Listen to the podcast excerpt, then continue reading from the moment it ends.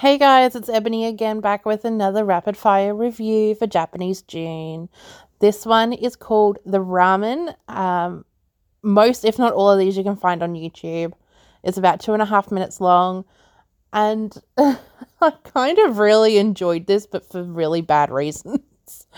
so, the ramen is, it starts with a guy in his apartment. He's starting to cook some ramen um, you know, he's putting it all together, draining it and whatnot. And sort of in between one section of where of where he's um making the ramen, like this girl just appears, but she like fades really poorly in and then disappears again. And then, you know, he sits down to eat his ramen and he's all chill and yeah, he just eats ramen. that is it. Until you get to like halfway through the bowl and his noodles turn into hair. And then he's like, oh my god, there's hair in my bowl. And the food turns into hair, which then turns into the girl's face. And it's really poorly, like, it's not animated. I don't know. I don't know the right word. Maybe like poor CGI, I suppose you could call it or maybe even green screen.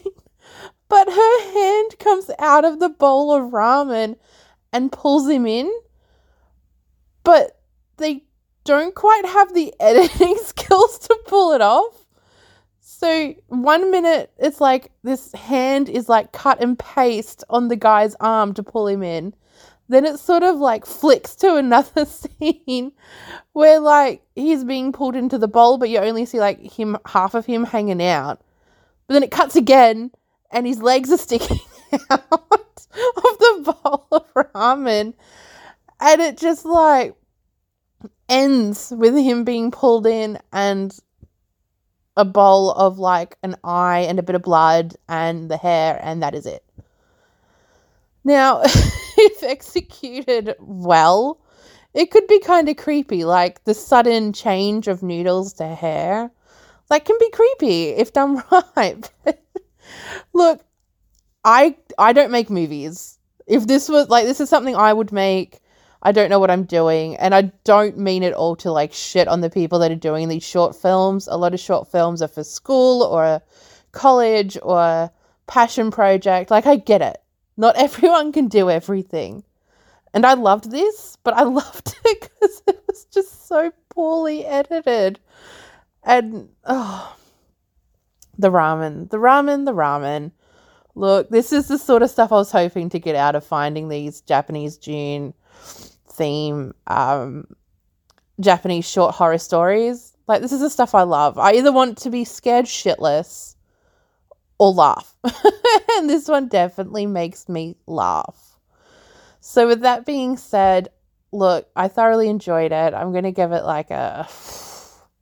It's still bad, but it's good bad. So, I'm going to give it a six because I enjoyed it so much. Six out of 10 for the ramen. It's about two and a half minutes, if that, like half the end gets cut. So, it's about two and a half minutes. Go watch it. It's on YouTube see hopefully you see what I mean with the editing. But with that being said, that's another rapid fire review for you guys. So I will be back again, and Jess is coming in soon too with some more, and then we'll come back to our regular scheduled programming of the larger full length films. But until then, uh, that's it. So have a good day, and I'll see you go. You'll hear from us shortly. Bye. Hey, it's Ebony here, and I'm here to let you know that if you've enjoyed this episode of the Gruesome Twosome Movie Reviewsome, you can find us on other platforms. That's right, we are on Spotify, Apple, Goodpods, and more. You can also follow us on social media at G-R-U-E-T-W-O underscore movies, Gru2 underscore movies. You can find us on Instagram and Twitter. Hope to see you there.